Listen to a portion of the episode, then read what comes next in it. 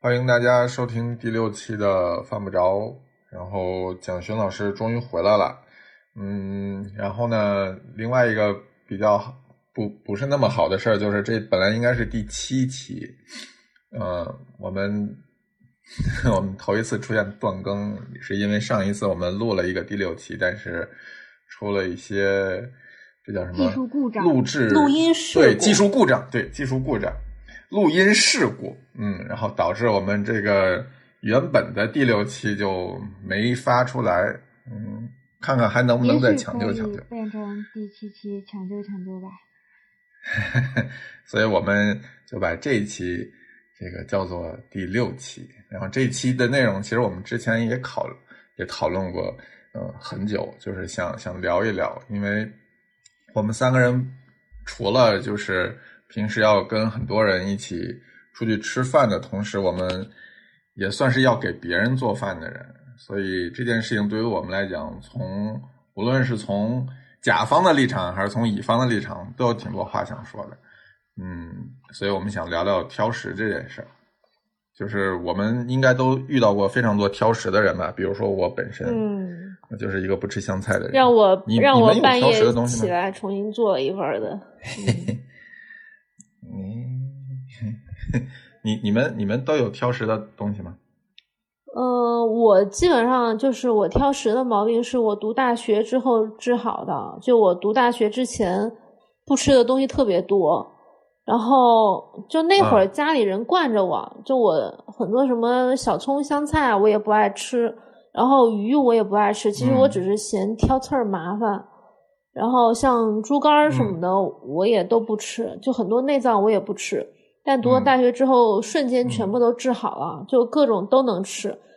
是因为不吃就真的没得吃了，是吗？对，而且好像就是没有人，没有那么亲近的人去特别在乎你的这个挑食的这个事儿。然后，那你有时候也会因为说你跟同学想，嗯，拉近关系，你就会去迁就别人。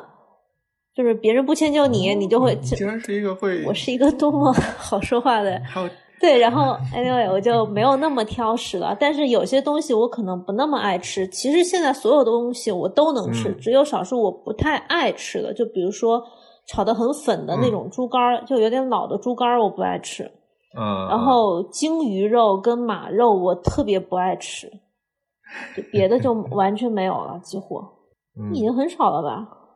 哦，就没有一个什么东西说一出来就你就看都不想看，没有这种东西，就现在完全没有。嗯，蒋学呢？蒋蒋学呢？你你呢？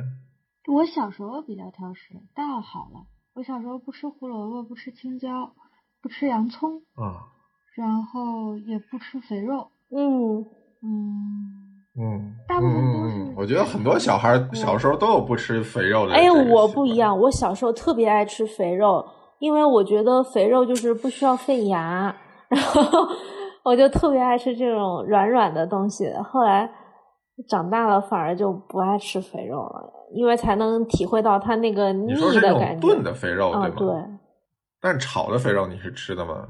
就是会潜意识没炒熟潜意识觉得不想吃，但你让我吃，我也可以吃，就炒嗯得好，我也可以吃。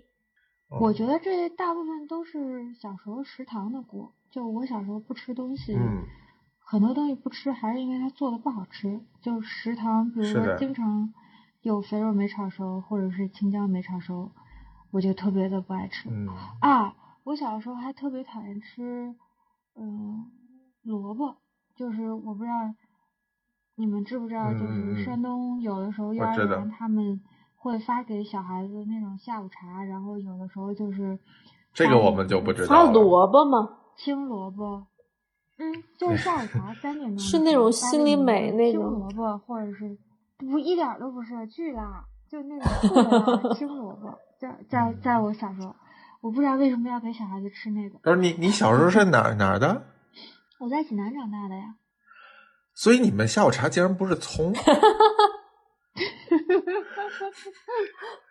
应该是也有吧，煎饼给他吃的。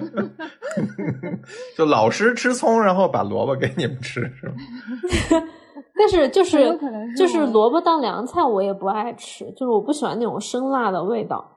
就我不爱吃的很多东西，我都是觉得嗯因为它没做好，而不是这个食材本身的问题。就是它可以，比如说胡萝卜，很多小孩不爱吃胡萝卜，是因为它炒的有点儿偏生那种青草味儿。土嗯，腥味儿，对但实际上我妈嗯。一直是给我把胡萝卜炖的软软的，就烧牛腩什么的吃，我就特别嗯。爱吃胡萝卜。嗯嗯，就是那种一开始是的。的食物的打开方式的问题吧，我觉得。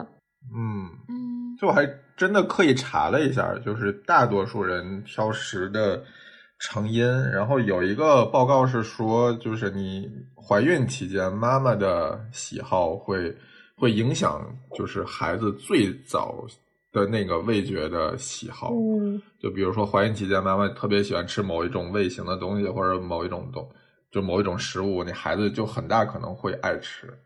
嗯，然后就是再完再然后呢，就是你你就是成长的那段过程中，会给你就是我记得以前有一个研究是说，你三岁之前的饮食习惯是可以决定你之后的。嗯就大部分的你的味觉习惯会在头三年养成，但是还有另外一种说法，就是小孩的那个味觉系统比较新，所以他对味道的感知会会特别敏感，就是很多比如说青椒里的那种苦味儿啊，或者芹菜里边那种苦味儿，成年人是因为味觉退化了之后，他可能感觉到没有那么敏感，但孩子特别敏感，就对于这些事情。嗯对孩子小的时候不太爱吃青菜的主要原因，就是因为他们太敏感，就是有一点儿苦，他就分得出来，然后就不爱吃。但你长大了之后，你你退化了，你反而就觉得哦，这是一个成人的味道，就就有可能就喜欢了。就是小孩儿确实是不爱吃，我觉得味型小孩儿喜喜欢那种有一点点本身有甜味儿的东西。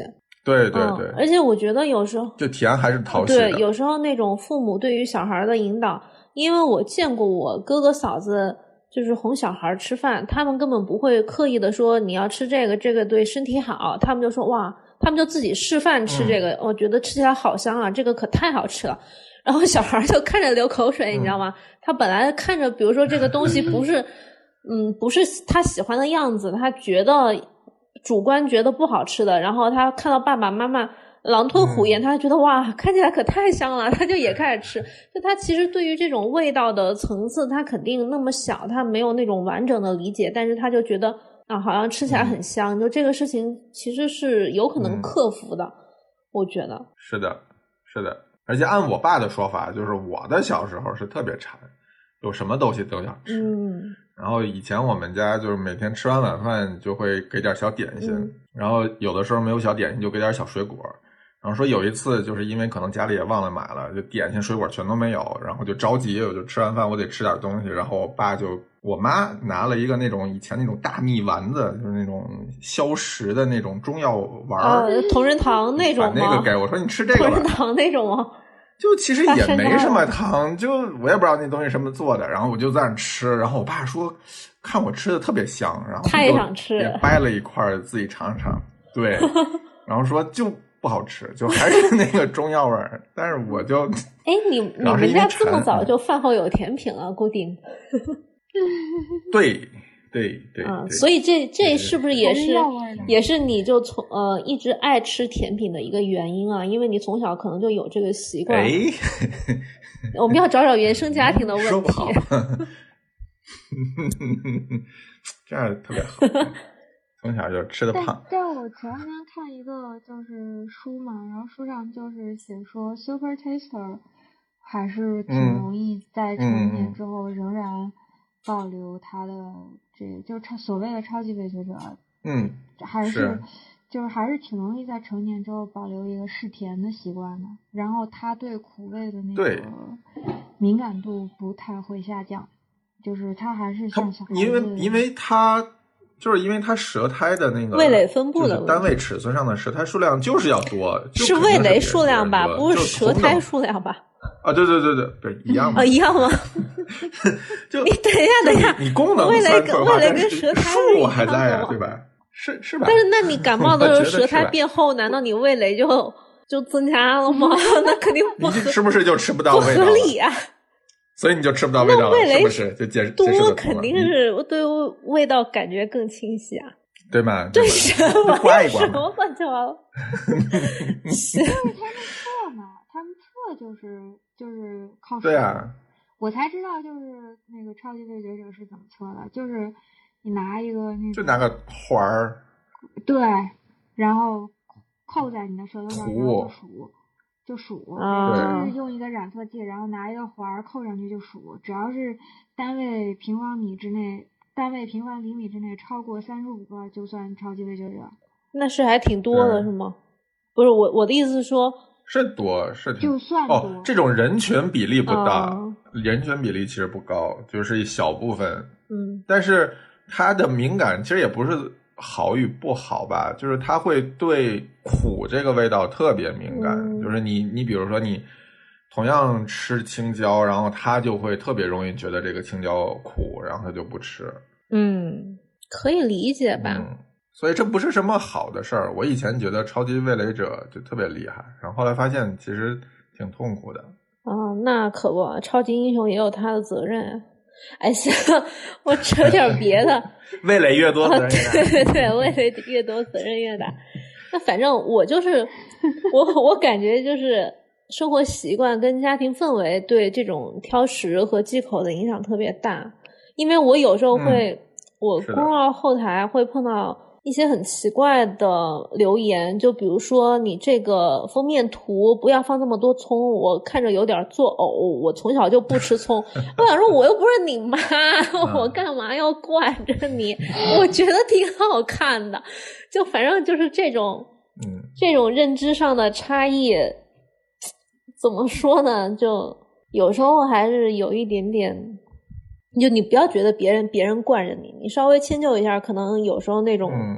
忌口或者挑食的就打打开了了新的大大门，吧？对对，是，我是看过一个是说，就是在哺乳期间，就是妈妈的饮食越丰富，小孩子嗯。越不容易形成所谓的挑食习惯，就是说嗯。他更容易去接受呃陌生的和不熟悉的菜式，嗯，然后那个就是有一个专门教小孩子吃饭的方法，就是重复。就比如说你嗯你做一开始就有很多小孩子他是不吃茄子的，我才知道。然后那个一些就是一些就是那种类似于育儿教科书什么的，然后就说就说你是比如说你做同一盘菜，然后你第一天你放在那儿，你也不逼他，就是你第一天你放在那儿，嗯他不吃，然后你第二天就继续做同样一道菜，然后他可能还是不吃，但是你基本上连续三到五次以后，他的好奇心就会产生，他就会试着去吃。嗯然后如果说他第一次体验不是特别的差的话，他以后就会逐渐的接受这个食物，嗯因为小孩子或者他早点就早点让他明白，就是如果你不吃这个，你也没有别的。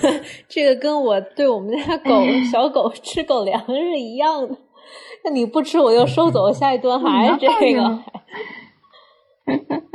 你要抱着温柔的心态去看这个问题嘛，因为他他他会对他不熟悉的环境就是拒绝嘛，这是小孩子的本能。嗯嗯，然后你对，然后你就放在那儿，就是其实就你不要强迫他，意思就是你说不，用怕。啊，你你强迫他，他会有逆反逆反心理。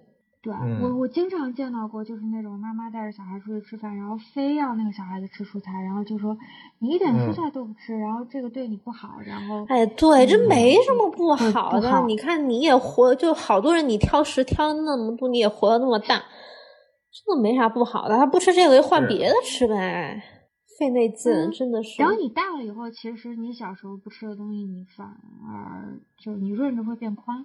你大了以后，对啊，接受接受度，我觉得分人，有的人就，有的人是真的一点儿也不敢于或者不想尝试他没吃过的东西。我认识一个朋友，他的点在于就是他不吃他没吃过的所有的东西。啊，就这个点其实挺奇怪的，就是很多东西就是那他就像不都有第一次吗腹不能吃饭这种这种说法一样，对吧？对吧？就是你什么东西你都是从没吃到吃，对啊，但他的认知就是说，从他记事儿之后，那他吃过的他就可以吃，然后他没吃过的他也不会再吃了。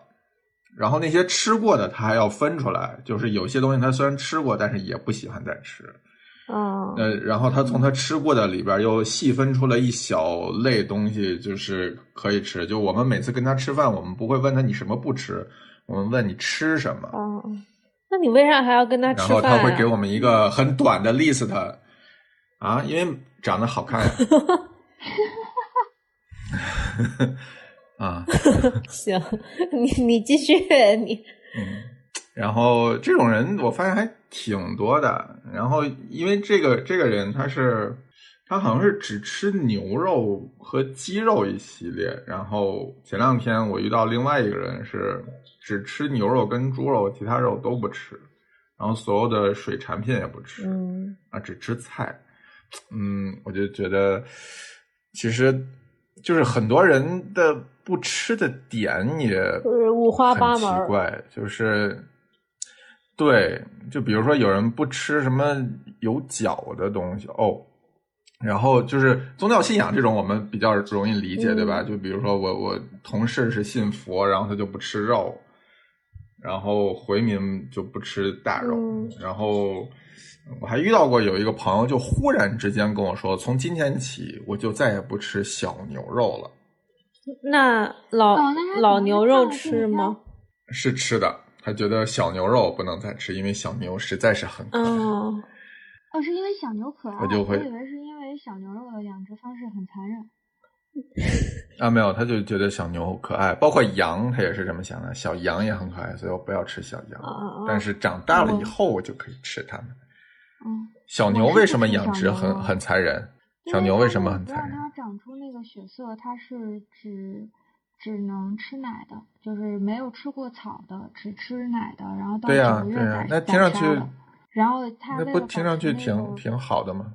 残忍的它为了保持地方是，那个牛肉的，它为了保持那个牛肉的嫩度，它是尽量会圈住嗯它，让它少活动的。哦，啊，嗯然后就是，那你吃肉鸡吗就是，嗯，比较少。陷入了沉吟。反正这个东西，除非是我我我我觉得除非是对对我特别这个东西真的没办法这个东西没没有没有办法没有办法细想，没有办法细想，跳过跳，过。只要你你肯定能找出任何一种反例来，就是你只能把你自己认知中觉得好这个东西我不能吃，于是你就不吃了，但你不能设定某一种原则，因为这个原则一定特别容易就被打破了。嗯只能特别针对性说，我这个东西不吃，但这个原则不能套用在其他地方。我妈就是一个特别挑食的人，然后她就是小时候有很多东西不吃。我我后来跟他讨论这件事情，然后他就是说，他因为是早产儿，所以就其实没有吃到母乳，然后所以他在母嗯乳期的那个饮食是极其单一的。然后他后来就是会，嗯、拒绝吃很多东西。然后我每次带他出去玩儿，然后吃东西，就有一大长串儿的他不吃的东西，然后交给我们去吃的餐厅，然后我觉得 chef 都很头疼。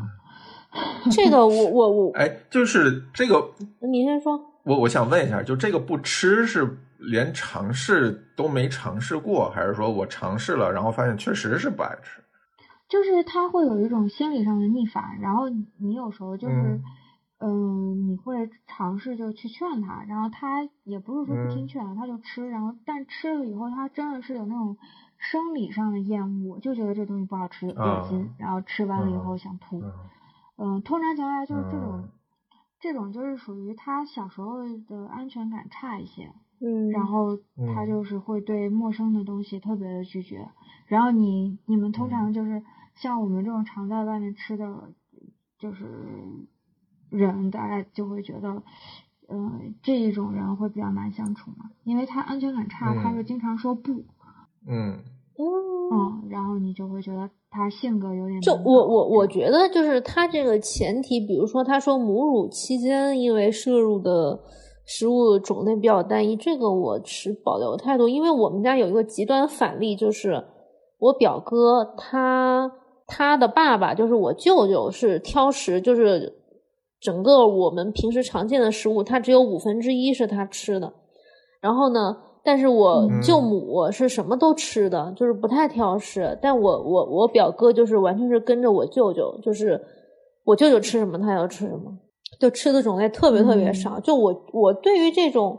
嗯，一些遗传上面的东西，我觉得还是有点玄学成分吧。就是你可以往这上面靠，但是可能他的心理上给自己加了一个制约性，他就更容易产生这种挑食的结果。但是除了像以前对于香菜这种，我我认可它是基因上的问题，别的我觉得。大部分可能还是心理上的更多一点吧，或者就是味味。不要总说自己原生家庭味味味觉上不喜欢，就比如我不喜欢猪肝我是因为我不喜欢那种粉粉的口感，就这种或者像马肉那种，我觉得它特别血血味特别重，那我不太喜欢。然后别的，比如说你说不吃这个，它可能这个这次做的腥，那我可能不吃。但这个食材哪个餐厅做的好，那我也还是会吃。就这种感觉，但很多人就是你第一次尝试腥之后，你就不敢再尝试另外一次了，就会觉得这食材本身可能就有问题。嗯，对，是有是有这种。就比如说你再去下一个餐厅，然后人家又拿出鲸鱼的料理，然后给你吃，你可能就想啊，鲸鱼肉我不喜欢。嗯，对，鲸鱼肉我就是不喜欢，就是但是我也是尝试过很多之后，我才确定说我不喜欢的。嗯嗯，然后我记得以前看。你说，你先说。嗯，就我觉得你刚刚说味蕾打开这件事情，就很多人其实很难向未知世界打开自己的味蕾。就是，呃，之前那个《Ugly Delicious》里边有一集大卫张来中国，然后那个福霞带他去吃蹄筋儿。嗯，我记得。就他作为一个亚裔，对他作为一个亚裔，我觉得我首先刨出基因问题，就是你。大多数亚裔其实对蹄筋儿这个东西是没有什么抵触心理，但是是，但是他是一个在美国出生的亚裔，所以他完全是靠后天。海参吗？对，就是整个欧美系的那种呃口感训练里边就没有所谓蹄筋儿这种，或者是海参这种，你你能叫它软软这这种口感的的类型，光就是呼啊呼啊，又跟他们那个布丁又不一样，就呼啊呼啊的那种口感。然后他第一次吃就觉得很难接受，包括福霞在他那个书里边也写过，就是他第一次吃到这种口感的时候，他自己也很难接受，但后来就能被训练出享受这种口感出来。就就我觉得还是看个人有没有这个想打开自己味蕾的这个。对我以前在我以前在日本的时候，我发现日本人特别喜欢吃软软的东西，因为它本身。它的食物构成里面就是偏软的东西多，而且好像因为牙齿的一些结构的问题，就不像我们喜欢嚼脆骨，就是就是嚼蚕豆那种铁铁蚕豆，就是跟自己的那个咬肌过不去，他们就会一直吃软软的，然后他就更他就更喜欢软软的，就很多东西都是软软的，就是已经形成了这种固定的就这种趋势，嗯，可能对他们来说忌口就太硬了，嗯。嗯，打开应该是有两个阶段，就你第一个能够成功的打开的是童年嘛，然后第二个就是青春期，嗯。嗯，就是你差不多在进入青春期的时候，然后是会接触到发酵食品的，就是你大概可以回忆一下，就是发酵食品在你青春期之前，基本上小孩子都是拒绝的，然后是在青春期的时候，你的年长一些的这个就是。这个这个成就社会成员会开始向你 introduce 一些就是发酵的持反对反对态度，因为我们家是就是可能像川贵、湖南这些地方是从小就吃发酵食品，就是比如说对剁辣椒呀，对啊豇豆啊腌制的各种各种就是坛子里面的东西，就是你不会意识到它是一个发酵，比如萝卜干啊，我们从小就吃，就小学门口就随便买，它全部都。很多很很多很多发酵的，但是不是你说的像酒水那一类的东西，嗯。不，你看，作为北方人，像像呃酱豆腐、虾酱、皮蛋这种，我其实小时候也不喜欢，我也是长大之后才慢慢开始能接受。嗯嗯嗯，就是我我觉得，比如说我有一个很特别的体验，我之前你在我家不是吃了水豆豉蒸的肥肠吗？嗯，然后我就发现，嗯。我有一些北方的朋友，他就不大习惯这种发酵的味道，因为水豆豉它特别地域化，它是四川、湖南、贵州这些地方会比较多一点，然后它的气味也会比较重，然后我又把这个气味加重了，所以很多他不习惯吃发酵东西的人，他就很不喜欢。他是不喜欢那个特定的发酵的香气的组群吗？他可能就有可能，有可能，嗯。嗯，去外面吃饭，就一开始的时候也不爱喝酒，也不爱吃奶酪嘛，就是嗯那他们那个发酵的，就每个民族都有一个自己的发酵的香气的组群嘛。然后你你如果是刚刚换到另外一个环境呃饮食系统里面去的时候，对，然后你就会特别的拒绝它的那个发酵的香气，因为跟你原来已经适应的差很多，一般要七年吧。一般你真正的就是说去适应另外一个饮食系统，就是完全不拒绝它那个发酵的香气，现在是说大概是需要七年左右吧。嗯，嗯有道理。我记得好像很久以前你提过嗯一个那种三角形的，呃，概念，就是影响人的饮食嗯偏好。那个概念是怎么说来着？就有一项是发酵，我记得。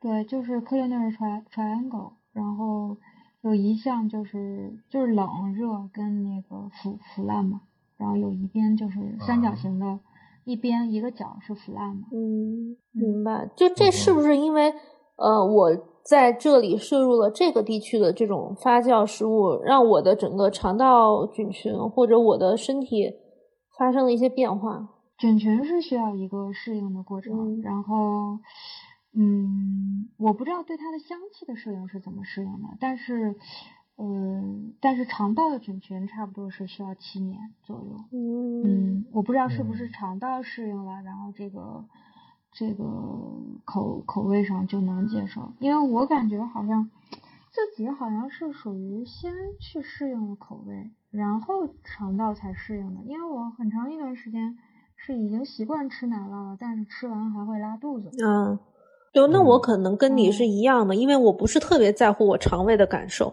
就是大部分时候我觉得我就口舌之快，我就吃完了。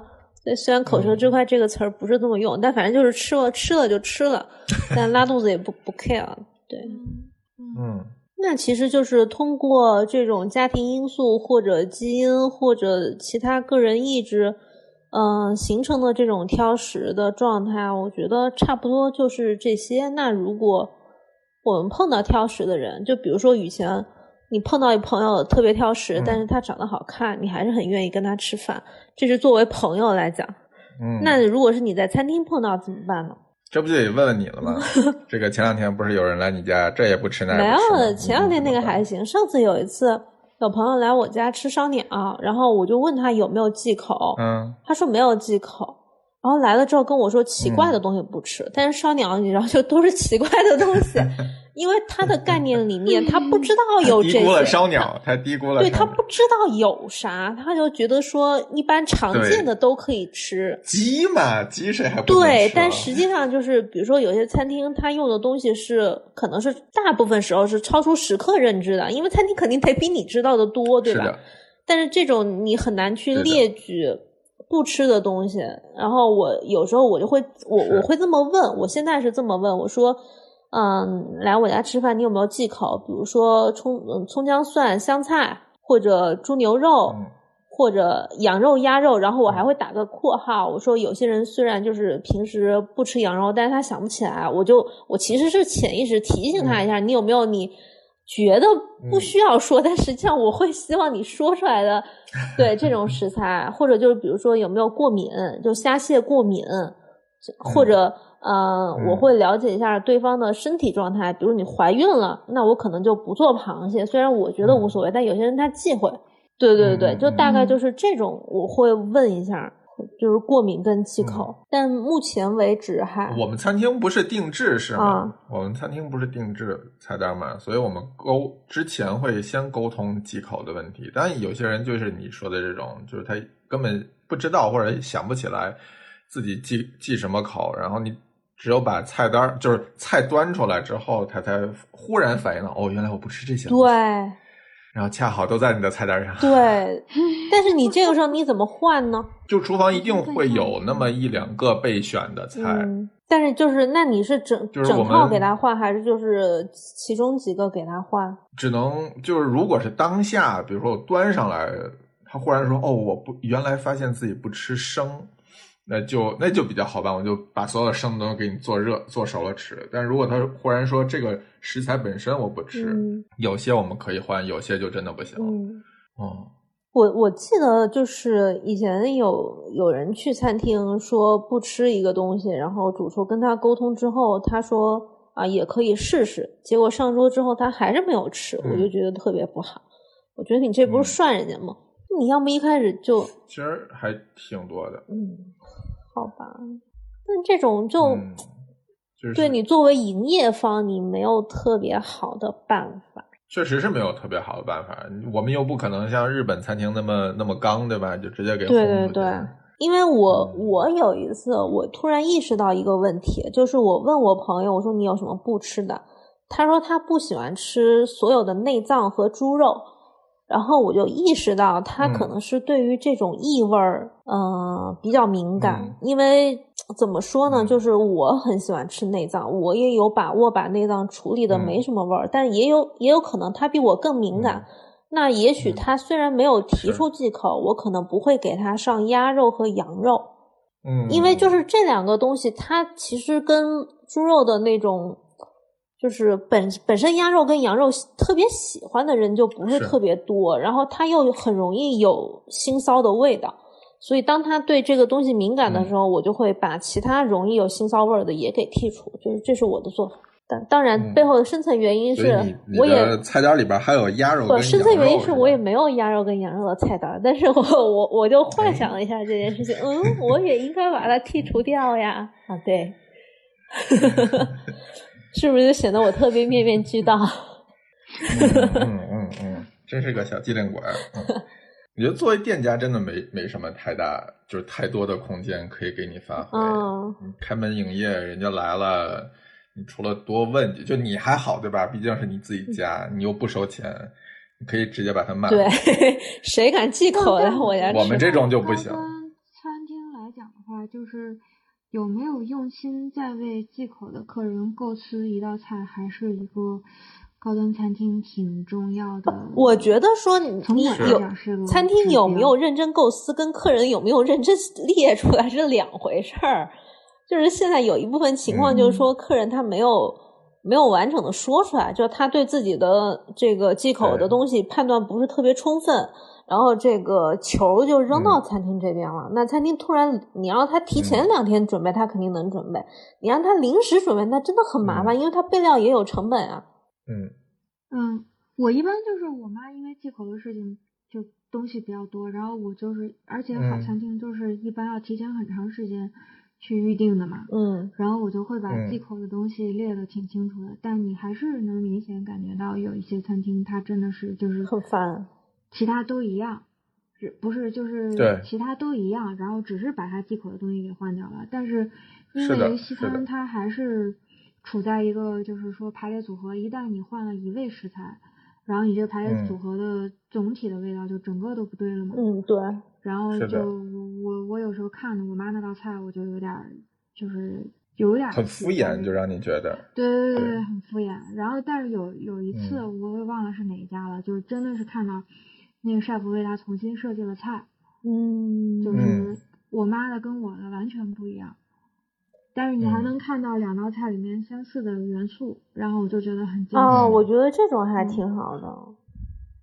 对，嗯，对你说的这种就，就显然是那种最高级的。然后其次就是你给我换了一道菜，就你不是把嗯这道菜里的某个东西拿走，你是给我换了另外一道菜，我也是 OK。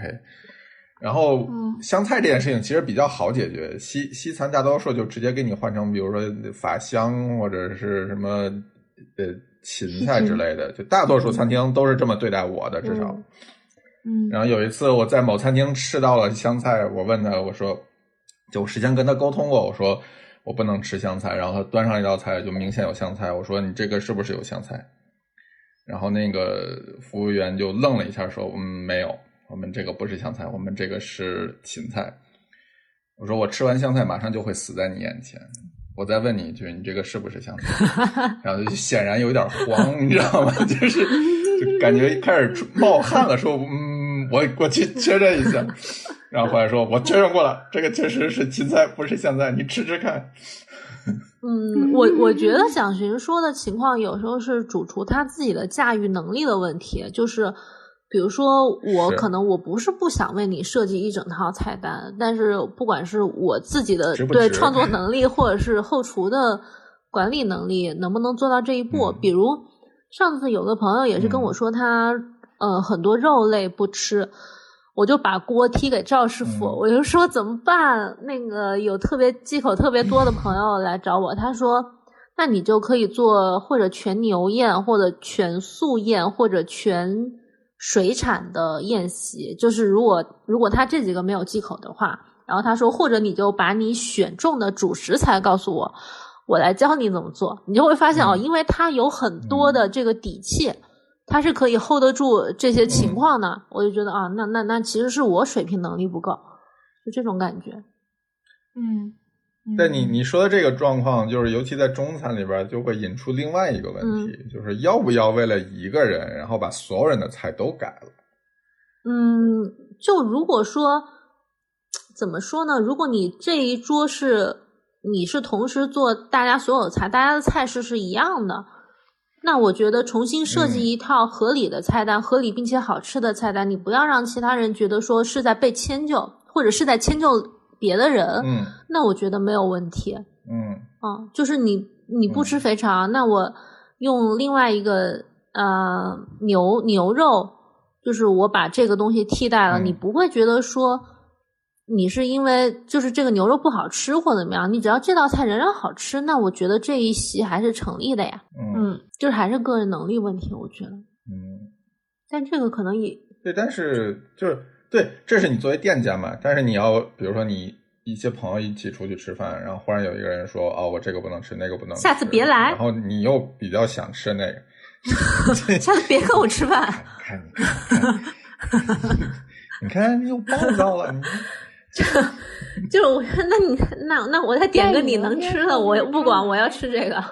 对，我觉得就是你，那你能接受他来，然后就坐那儿陪聊吗？可以啊，可以啊可以啊，就是，那太可以了，他嗯把单买的更好。我觉得嗯 就我不在乎说大家一定要一起吃同一道菜，就我再点一个菜给你吃也行，嗯或者在我单单独嗯点一个我特别想吃的你不吃的，那我觉得也无所谓。那不是出去吃饭就为了快乐，为了聚会吗？对吧？对，嗯然后买单嗯的时候需要做个 Excel 表。没有无所谓，就 A A 也 行，无所谓。嗯，对，就不是很在意这个。就你如果特别忌口，但是比如说，嗯嗯，我我我有点受不了的，就是说你忌口了，你把东西全部全部分给我，就 觉得就没必要，嗯我就不必，你知道浪费就好了。我也吃不了那么多，也没有想吃那么多。就有时候在高级餐厅，比如说我们之前跟狐狸一块儿去日本，然后他他是对胆固嗯醇类的东西有一点点心理压力。然后，但是高真的吗？他海胆可没少吃。他有些东西，他白子那些他就不肯吃，我就对你这种啊选择性的，我就觉得很头疼。就你在高级餐厅，你又不早说你不吃白子，你大冬天的过去，然后 每家餐厅都有白子，那我也不敢在那些主厨面前浪费。然后他给我，我就只能吃，但是嗯就吃多了也 真的有点腻。对，我就觉得这种我特别不行，我就宁愿你提前说了，餐厅另外给你准备就可以了。嗯，如果狐狸听到这期节目，请反省一下。这这不就是又像你之前的问题了吗？你这不就是又 call back 吗？就是你一开始你不知道每家餐厅都有白子这件事。不？那你就那可能还是对自己了解不够充分吧？可能时刻还是对自己嗯那个，因为因为你去到而且白子，说实话是一个特别具象的东西，啊对就你你很难，比如说餐厅问你什么东西不吃，不不吃白子，然后餐厅说对不起，我们也不提供这个东西。嗯没有啊，就有一次我在日本餐厅，就是我的想法就是，嗯因为所有的餐厅在那一个季节做的东西都很像，就是用的食材很像。嗯，然后我在前面几家我已经吃够了某一个食材，我就跟后面的说，我说我不吃这个，其实我只是不想吃了而已。就是它也可以换一你说夏天的茄啊，对子吗呀、那个日本茄子我真的不大行。对我就是会用这种方法来逃避一些不想吃的东西，但是因为它是在嗯外国，就大家经常对外国的东西，它印象确实没有那么深刻。你让我一时半会儿想列几个我不吃的，我也一下想不起来。嗯，你甚至单词儿可能都不知道怎么说。嗯，嗯，所以有时候也没有办法。那我觉得日本的 chef 他如果是比如说接待国外的客人，而不是本国的客人，然后接待新客不是回头客，他是不是应该对这件事儿也有一些心理准备啊？也有，也有我，从来没吃过的食材，嗯，有些 chef 会吃，然后突然发现我不爱，对，他会在你入座的时候就问你，他说你有有没有忌口的？就我碰到很多寿司跟和食店，因为他们没有电话跟网络联系这件事情，对吧？你也跟他沟通不了，嗯然后，呃，你坐下来之后，他会问你你有没有忌口的？你如果说没有，他待会儿就可以给你正常上。然后途中如果发现你就是有些高级餐厅啊，如果发现你这个没有吃，他可能会问你一下，有可能会给你替换。就我碰我也碰到过这种情况，嗯，对，嗯但是这个时候我会觉得我自己有一点失礼。如果我是客人的话，因为是我给餐厅造成了麻烦嘛，其实。嗯，嗯就是就是我会装傻，就是我我在日本店里也是 也剩下，就因为真的吃不完，嗯然后我就我就嗯因为反正我日语也不会嘛，嗯然后我就直接用英文跟那个跟那个 chef 说，就说你不是你做的不好吃，是我真的吃不完嗯，啊。这种我觉得也可以理解吧我。觉得，嗯嗯，是在旭川吗？那跟旭芳到底多大仇？发生我我很喜欢他，所有的意外情况都在旭芳。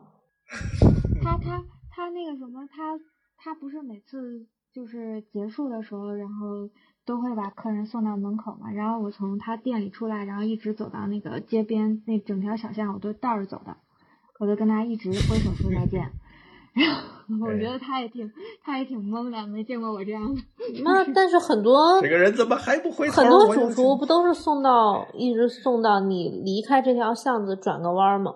嗯，对对，然后就是，但是默认的规则不就是你赶快走，然后不要让他站在站太久吗？嗯，然后我就是一直回头和他挥手说再见。行吧，反正我觉得，我觉得旭芳旭芳主厨他挥手，他就跟我鞠一躬。他他应该是见过世面的人，对，他也他应该也这个人怎么还不走？也不在乎这个。就我我后来就有几次在家请朋友吃饭的时候，他们到最后可能也吃不完，我就说不要紧，我就嗯说不要紧，因为我可以体谅，就是每个人真的吗？邓老师那次你可不是那么说，的，因为因为他的他的饭量在我认识的人里面是数一数二的，你懂吧？就是但嗯其他比如说有些人第一次来，或者我以前没跟他正经吃过这种分餐的中餐，我确实对他饭量把握不准啊，那我可以允许嗯他 剩下。但邓老师那种就必须羞辱，对还是因为足够熟吧？对，而且比较熟，就怼怼怼他，我也没压力。对，但是就是现在，如果朋友在我在我家吃饭，确实剩了一些，我也就是我没有特别的觉得说你不尊重我，不尊重食物，就完全没有这种想法。就是我会问你的喜好。就之前有另外一个男生的嗯朋友，他说他也嗯、呃不想吃肥肠，但是因为我提前没有问，嗯就我后来才知道他不爱吃这一类的东西，我觉得哦，那是我们没有沟通，然后嗯我就默默的在他微信里面加了个备注，就不爱吃这一类。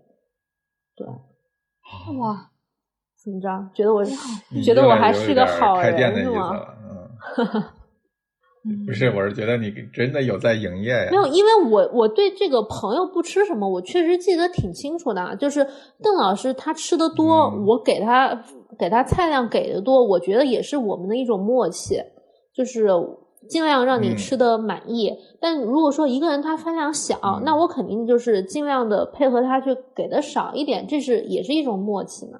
对，所以嗯。他、他是违背了我们之间的默契，他没吃完，这怎么能一样呢？哎，对吧？你说的，嗯。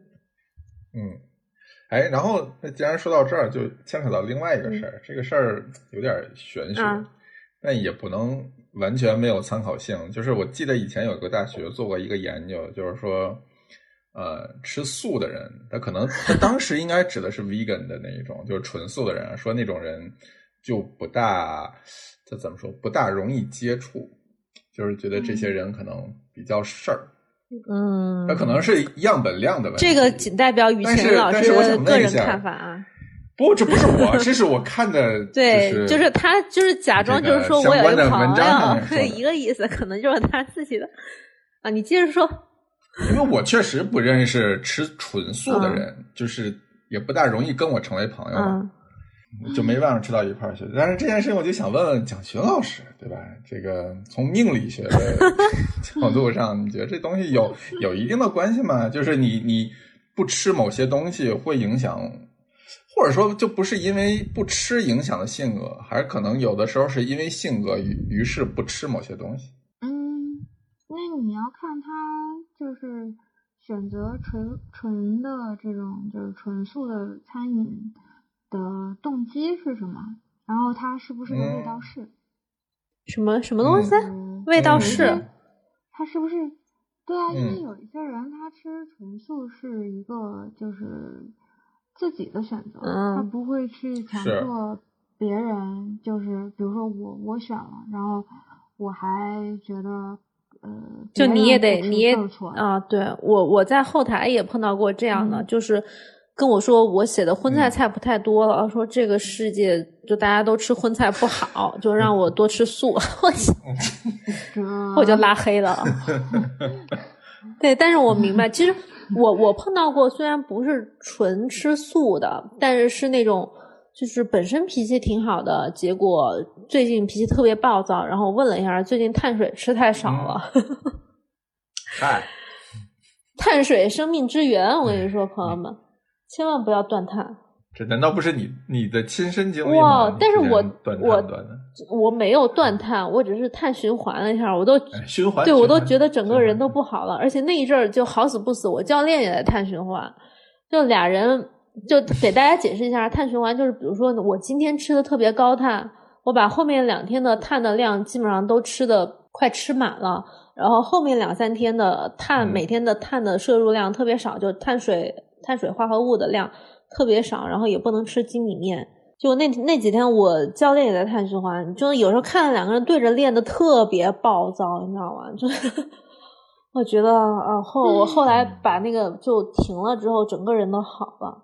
然后对他也非常包容，就是他 稍微发点火，我觉得可以忍。嗯，就是饮食还是影响性格，我我觉得嗯影响影响情绪，对影响嗯情绪。嗯，还影响身材。嗯，就我我后来发现审美 也变了呀。什么行为变了你？上你上图书馆，就，哎呀，我就，哎，就是你知道吧？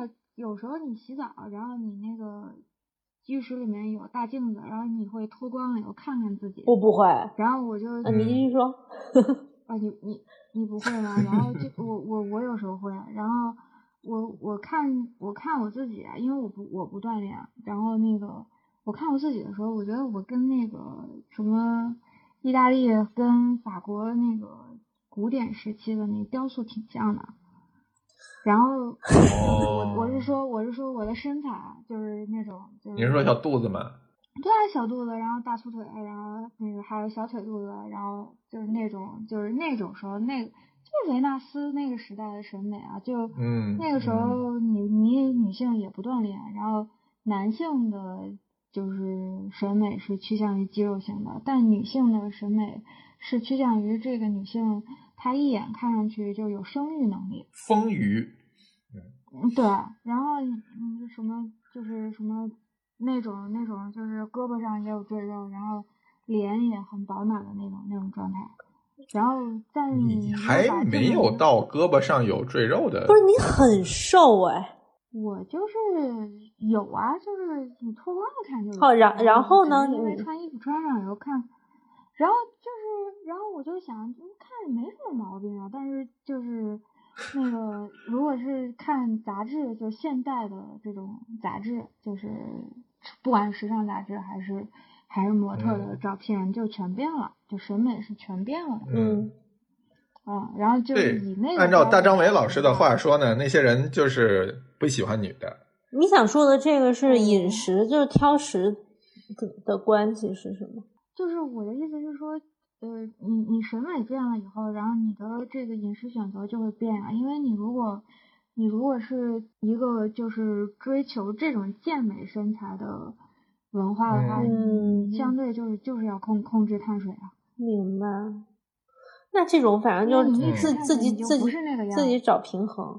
不是，我要纠正你这个观念，不是就是碳水，它对于健身来说也是非常非常有必要的，只是说可能粗粮、细粮或者说碳水量的一个控制的问题。但是现在很多人他他的这个极端的地方在于他对碳的控制太狠了，就我嗯觉得他是太狠了有嗯问题，就是生就是吧？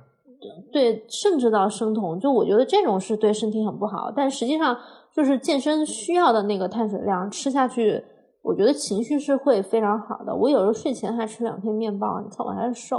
嗯，好，聊到这里，是不是觉得我们可以啊？是的，就觉得聊不大下去了。嗯那我后来还发现，我可以大概从朋友的生活习惯来判断一下他的饮食的偏好。哎，就比如说他的。嗯比如说他的出生地，就是虽然我是湖南人，嗯现在对于辣的承受能力不太强，但很多湖南人还是喜欢偏向一些有调味儿的、有辣度的，或者有一些这种发酵的风味的东西。然后我有一些很爱喝嗯茶的朋友，他们可能分两类，比如说，嗯，潮汕那边的朋友，他就会喜欢吃的这种鲜味儿重一点，然后对于油腻的东西也不那么排斥，因为潮汕茶很多是刮油的。但是有另外一波喜欢喝很嗯淡的茶的朋友，他就喜欢非常清淡的东西，就是那种嗯他很喜欢菌类、素菜和一些很淡雅的鲜味儿，这是我自己的一个感觉。但是我没有跟他们求证过，只是觉得说，嗯，可能嗯做这样的菜他哎，们会这会比较个感觉。对对对，就是很两极。嗯就他不喜欢味道很重的，尤其嗯辣的呀，或者肉太多的呀，他们都不大行。嗯，一个小小的观察听上去很养生，啊，对。听上去很养生。然后上次我见到一个广东的厨师，他在招待我喝茶，我就一直在跟他说我要更淡一点、更淡一点、更淡一点的茶，然后我就发现他那儿就相对少一些。就我觉得他的饮食习惯是我前面列举的那一类喝茶的朋友，就是喜欢稍微嗯，就是更粤式一点的，就是反正大家意会一下吧，可能不是非常准确。嗯，明白。就是地域还是会影响，对对对那肯定啊，地域就是有一些饮食有一些观察，我觉得是可以在日常生活中可以 get 到的，就不需要等到别人说他的忌口。他嗯当地他当地的性格其实是会影响他这个，嗯，怎么说呢？就是嗯，会影响他这个食物的原材料的风格。就是因为比如说，嗯，像我之前研究过那个潮汕茶，就是单从，嗯然后他们就是讲这个单丛一定要就是滚水浸泡，嗯他们不用就是嗯一百度嗯以下的温度，嗯然后讲究这个东西要浸泡，就是嗯，比如说像以前他们跟我讲说，这个东西如果它是一个好茶的话，他们评价一个好茶的标准就是这个东西必须经得耐泡起实泡，然后这就对，嗯然后这就是这就是好茶，然后嗯嗯，他们那个就是原来的流传下来的茶道，就是我不知道艾琳对中国茶道了解多少，我也是一知半解啊。但是他们比如说茶道有什么那种就是冲式那种有叫法，什么韩信点兵啊，然后那些什么的，然后就讲说潮汕人冲茶是不做这些排场的，就是真的是一冲到底，然后跟他那个当地的就是。呃，本本地的人的性格是很像的，他就讲说，就是他们是比较直，然后，嗯、呃，也耐得住这种挫折，就他们自己标榜的这么一些性格，其实会在嗯。他们制茶的工艺里面体现出来。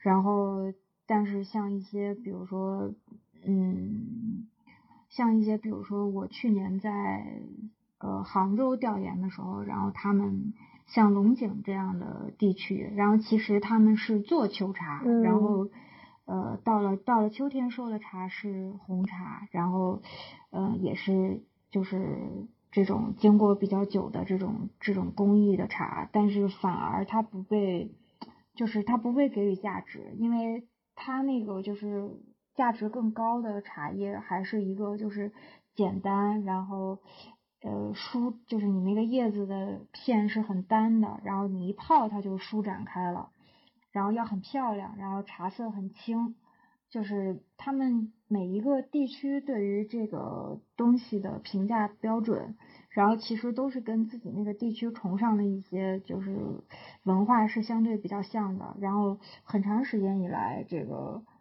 就是制茶的工艺也就倾向于往那个方向发展。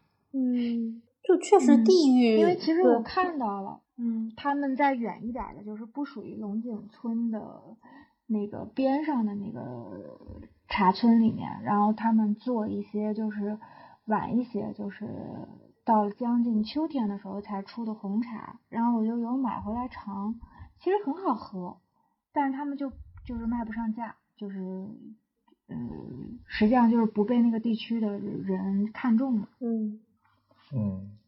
嗯。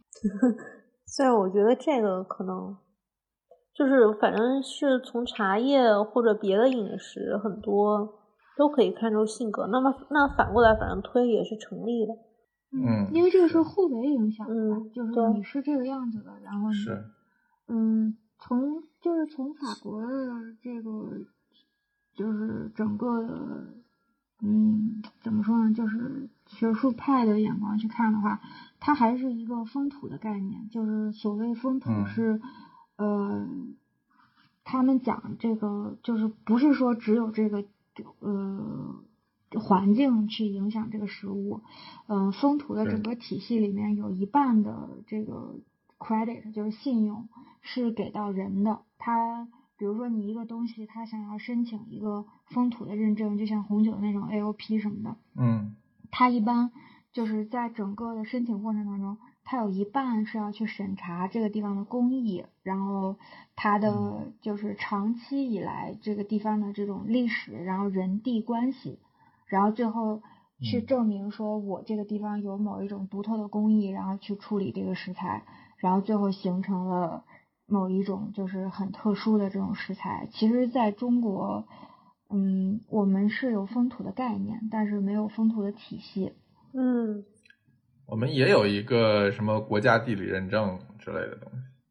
嗯，就不没有没有什么信用度嘛，有，但是没什么信用度。嗯，嗯，哎就是你你我你你到龙龙井村去啊，然后呃、嗯像那个就比如说他们的认证体系，就咱们的认证体系跟咱嗯们上一期没剪好的那个 呃那一期聊的其实是差不多的，就是他们当地的那个村民跟我讲说，就是如果你想要一个，就是你想要，比如说今年的好茶，然后他们有一些那种就是企企业每到年终送礼的时候，他送龙井，然后企业里面有一个职位，然后这个职位呢，就是这个人一年到头在龙井村住着，然后就守着那棵树，哈，跟农民一起，真的就是跟农民一起，就是种，然后采摘，然后炒茶制茶，就守着那棵树，然后一年就出嗯。那些，然后拿，然后给这个就养着这些农民，然后把这些